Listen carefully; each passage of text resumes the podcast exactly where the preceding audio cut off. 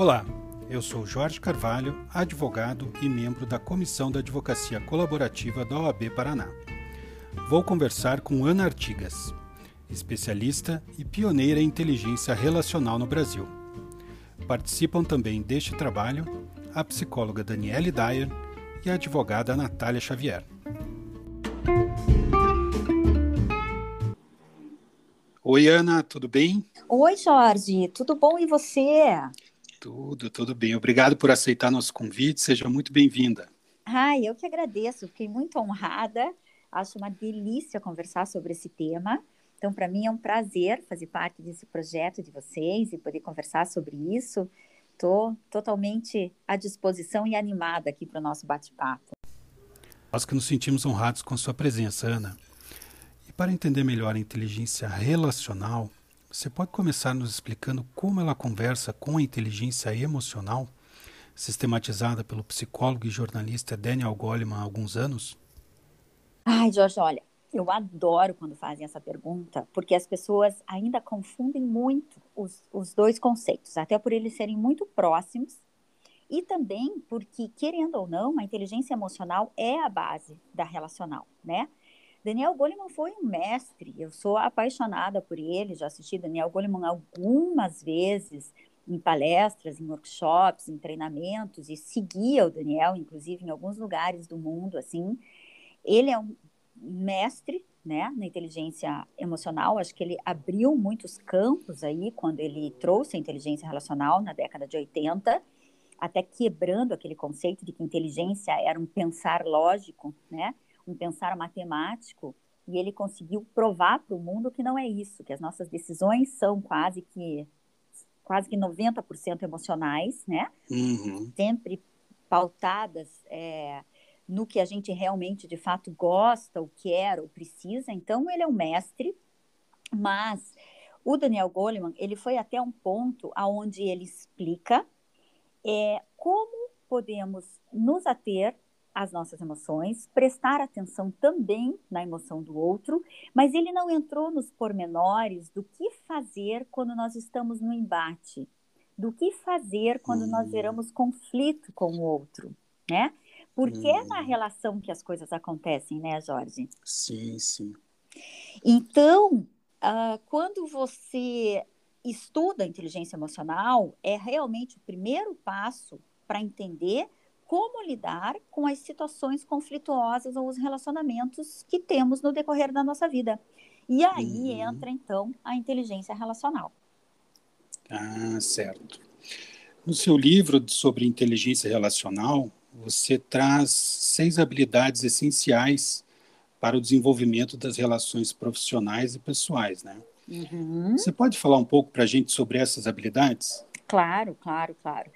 Então, eu criei essas habilidades, Jorge, para que as pessoas conseguissem entender melhor e conseguissem colocar em prática a inteligência relacional, né?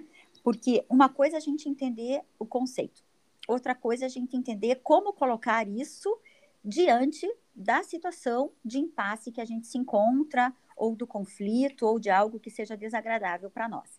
Então, as seis habilidades, elas começam com um princípio muito básico, muito lógico e absolutamente necessário, que é a consciência de quem sou eu, né? A consciência é a autoconsciência. Então, assim, só voltando um pouquinho, né, para quem nunca ouviu o conceito, uhum. as seis habilidades eu nomeei como classe. Cada uma dessas letras é, referem-se a uma habilidade da inteligência relacional. E é, eu até gosto de explicar que classe nada mais é do que a forma inteligente e elegante com a qual nos colocamos quando estamos diante dos outros, né? É um conversar mais assertivo, é uma compreensão mais voltada para o outro e não só para nós mesmos, é de fato ser empático, que as pessoas dizem muito que são, mas nem sempre são. Então, essas seis habilidades, elas têm esse princípio de tentar mostrar para as pessoas como podemos chegar na empatia, que é a última delas, uhum. começando com a consciência, que é a primeira delas. Tá? Uhum. Então a gente começa com o C de consciência, que é a minha autopercepção, a percepção do outro e a percepção do ambiente no qual eu estou inserido. Depois nós entramos na segunda, que é a liberdade. E a liberdade, Jorge, eu costumo dizer sempre, aquele jargão que a minha liberdade acaba quando começa a liberdade do outro é super uhum. verdadeira. Né?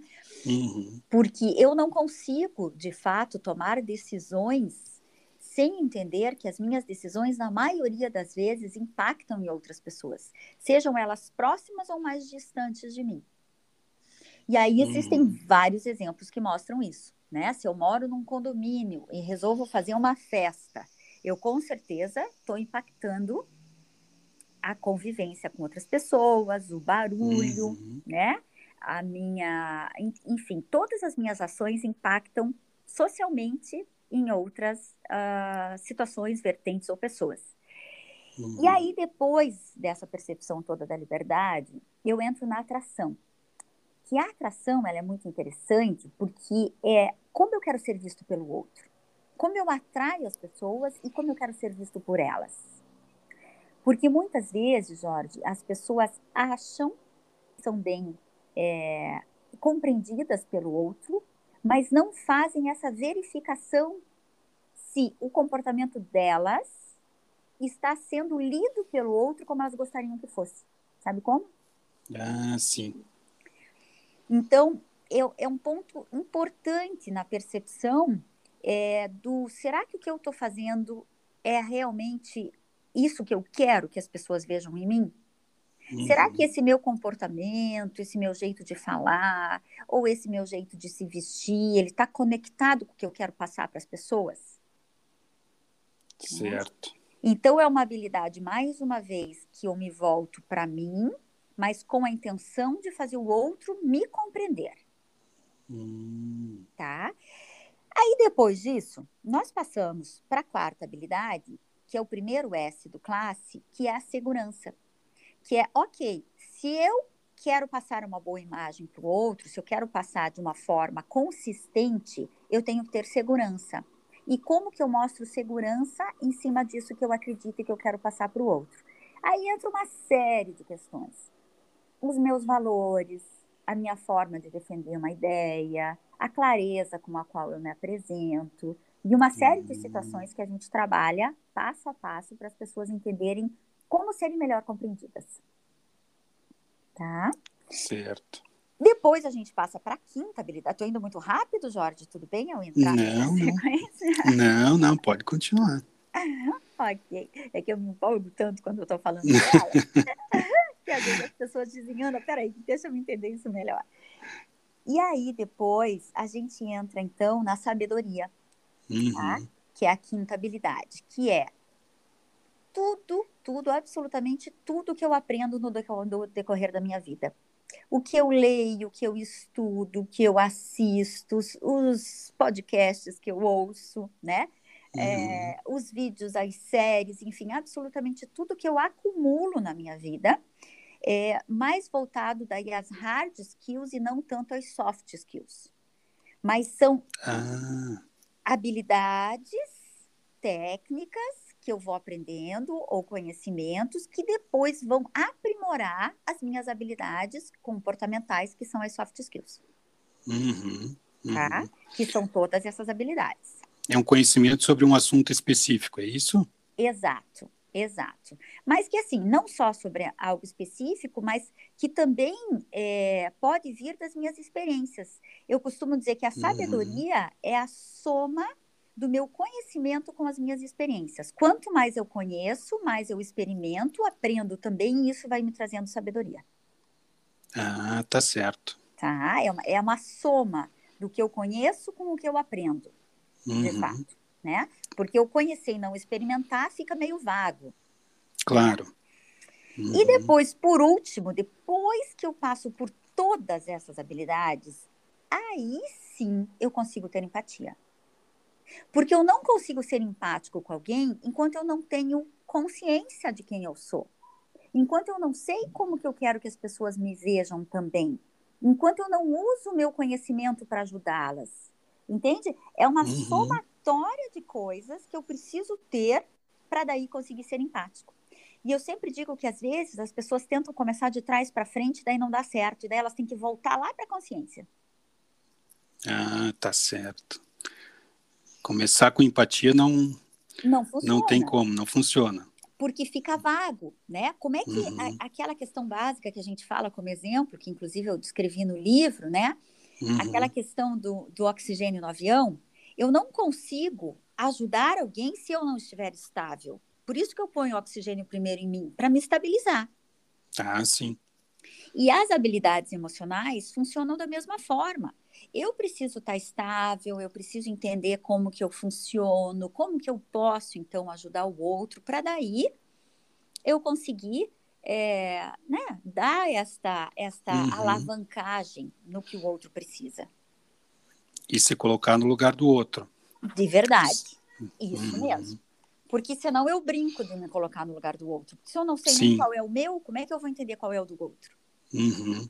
Então a gente precisa aí de um autoconhecimento e depois Isso. partir para um para ter empatia com o outro é necessário esse autoconhecimento. Exatamente, exatamente. Uhum. Senão eu fico meio que rodando no mesmo lugar, uhum. né? Ou pior ainda, às vezes eu tento colocar para o outro é, situações ou soluções que eu acho que são viáveis, mas que não não não estão respaldadas a nada.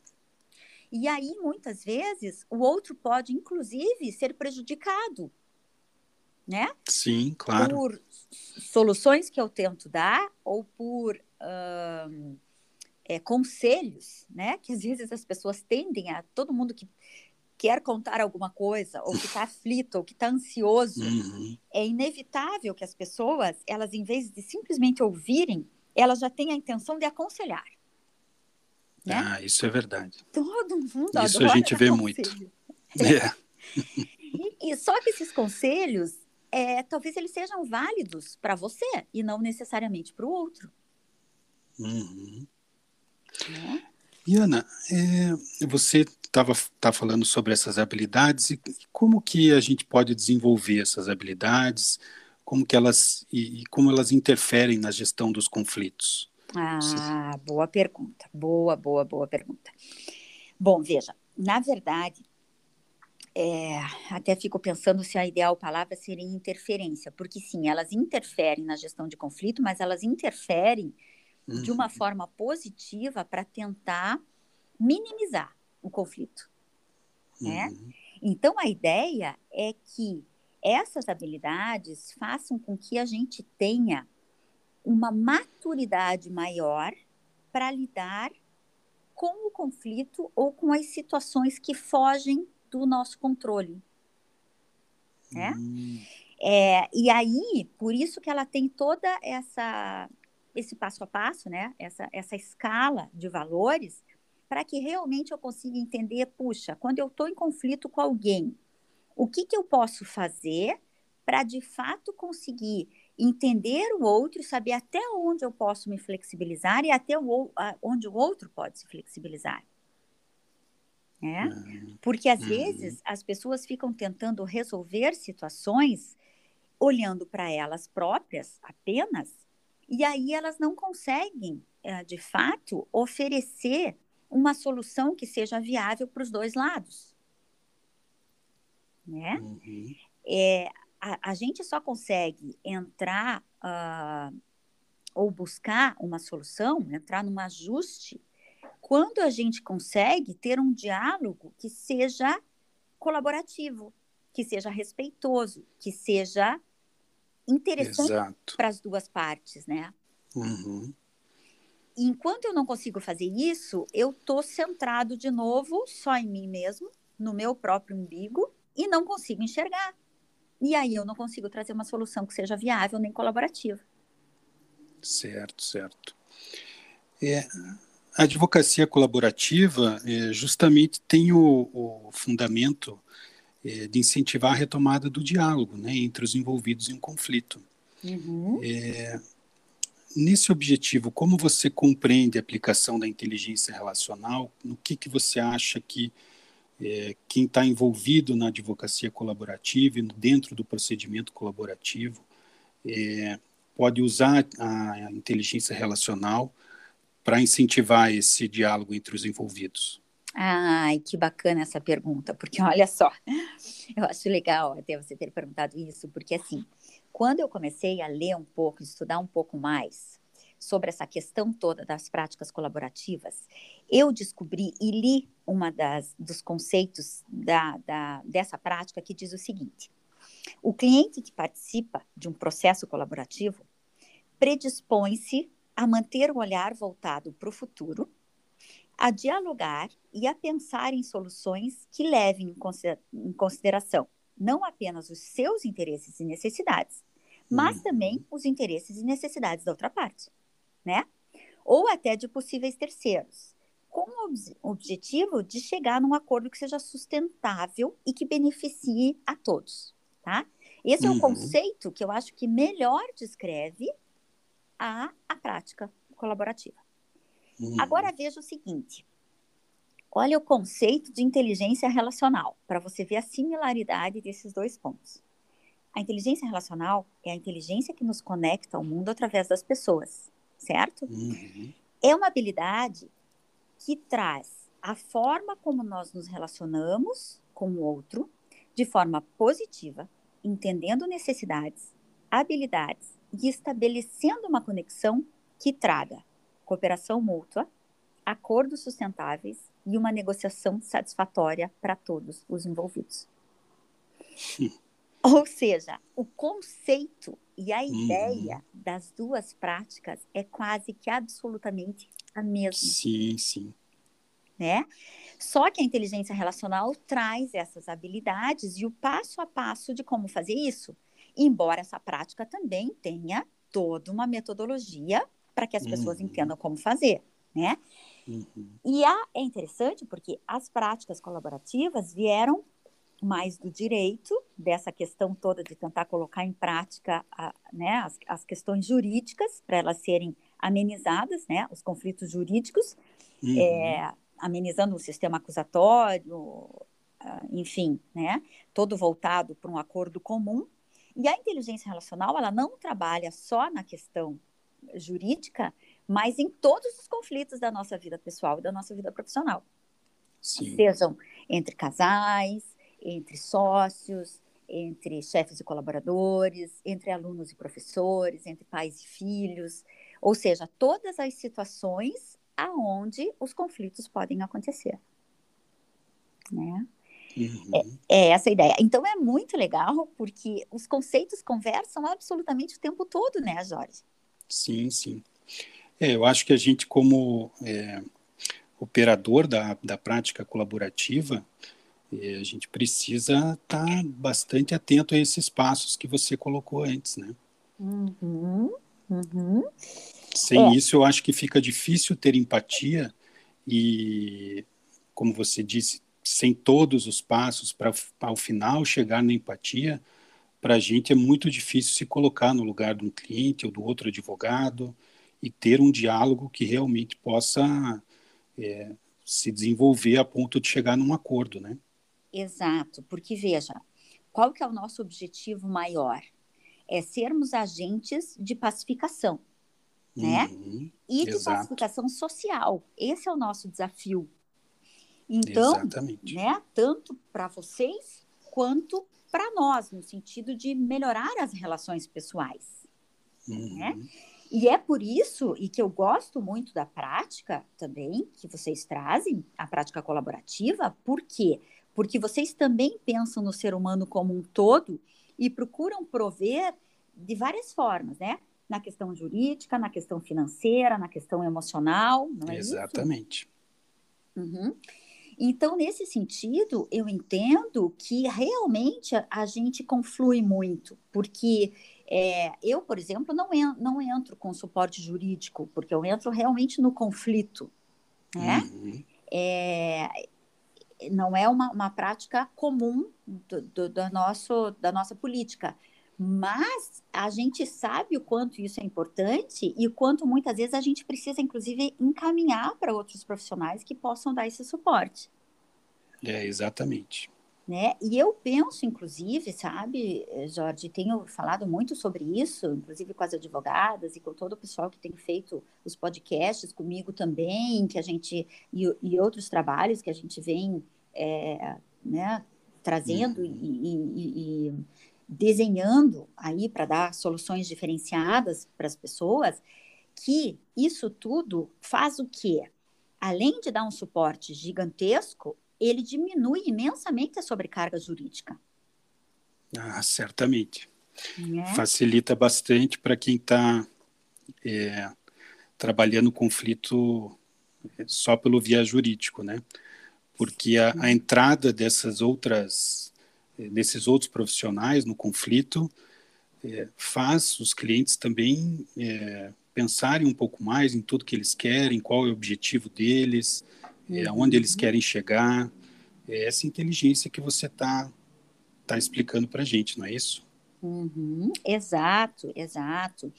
Né? E eu acho que, assim, por exemplo, é, é, é interessante porque a gente sabe o quanto isso é importante, né? O quanto isso minimiza muito e traz retornos maravilhosos para quem busca essa ajuda. Uhum. E embora a própria prática colaborativa seja muito nova no Brasil, né, que a gente sabe que começou nos Estados Unidos e que está aqui há, pouco uhum. tempo, né? Uhum. E, e, aí eu até pesquisei, e você até me sugeriu para eu pesquisar sobre a Olivia Foods, que eu uhum. achei maravilhosa e estou acompanhando ela no, no Instagram. E é, ela é uma pessoa maravilhosa mesmo. Eu imagino. Não a conheço ainda, quero conhecê-la, não a conheço ainda, mas achei maravilhoso tudo que eu li sobre ela e sobre uhum. o que ela uhum. traz. E aí, algumas coisas que eu ouvi dela, eu pensei, meu Deus do céu, que bom que tem gente que pensa da mesma forma, né? E yeah. que traz de forma intensa é, essa questão da gente poder minimizar alguns conflitos e algumas questões que são tão pesadas para as pessoas, mas que se forem colocadas de uma forma mais calma, mais tranquila, mais uhum. focada no, no, no, no, ajuste com o outro, é sensacional, né? E é extremamente viável. Isso que é o mais importante, né, Jorge? Uhum. É, é uma oposição, é uma oposição ao litígio é, em busca de uma, um, uma paz duradoura mesmo, né? De algo que realmente vá é, interferir na vida das pessoas por muito tempo, né? Porque a gente trata muitas vezes, na maioria dos casos, ainda sobre relações familiares. É, a prática colaborativa vem justamente para tentar preservar essa relação, para tentar dar essa relação um novo significado, né? Sim, sim. E veja, é natural que as pessoas busquem sempre sem dúvida nenhuma, o que é viável para elas. Elas querem algo que seja viável. Mas o que as pessoas esquecem, às vezes, é que pode ser viável para ambas as partes, né? Uhum. Ou para todos os envolvidos. É. Só que às vezes a gente fica tão focado no que eu preciso, no que eu necessito, no que eu quero, em preencher as minhas necessidades internas, que eu não consigo enxergar que às vezes se eu conseguir ceder um pouquinho, eu faço um ajuste gigantesco. Ou que às vezes a minha necessidade é muito parecida com a do outro, mas que como eu não estou conseguindo ouvi-lo, eu não percebo. Exatamente. Né? E aí, quando entra um mediador no meio desse processo, a gente consegue mostrar para as partes o quanto às vezes eles estão, e eu vejo muito isso, sabe, Jorge? O uhum. quanto às vezes eles estão dizendo a mesma coisa. E a gente passa muito por isso também. Eu imagino. E as pessoas não escutam, né, Jorge? Não, não escutam. Quando começam a escutar, as coisas começam a melhorar, começam a se, a se desenvolver. Mas isso é, precisa de uma abertura prévia, né? Uhum. Ela precisa de uma abertura prévia para conseguir escutar o outro, para conseguir ter a, a empatia, precisa é, do que você chama de uma inteligência relacional mesmo. Exato, exato. Mas aí é que eu acho importante as pessoas entenderem que isso é é possível, isso é aprendido, né? Uhum. Ninguém nasce sabendo nada. Do mesmo jeito que a gente tem que treinar para ficar com o corpo melhor, para aprender uhum. a tocar um instrumento musical, para prestar atenção quando a gente está dirigindo, até que isso se automatize. Uhum. Todos esses aprendizados parece que são aceitos pelas pessoas e o aprendizado emocional não. É né? verdade. Só que o aprendizado emocional também é um aprendizado.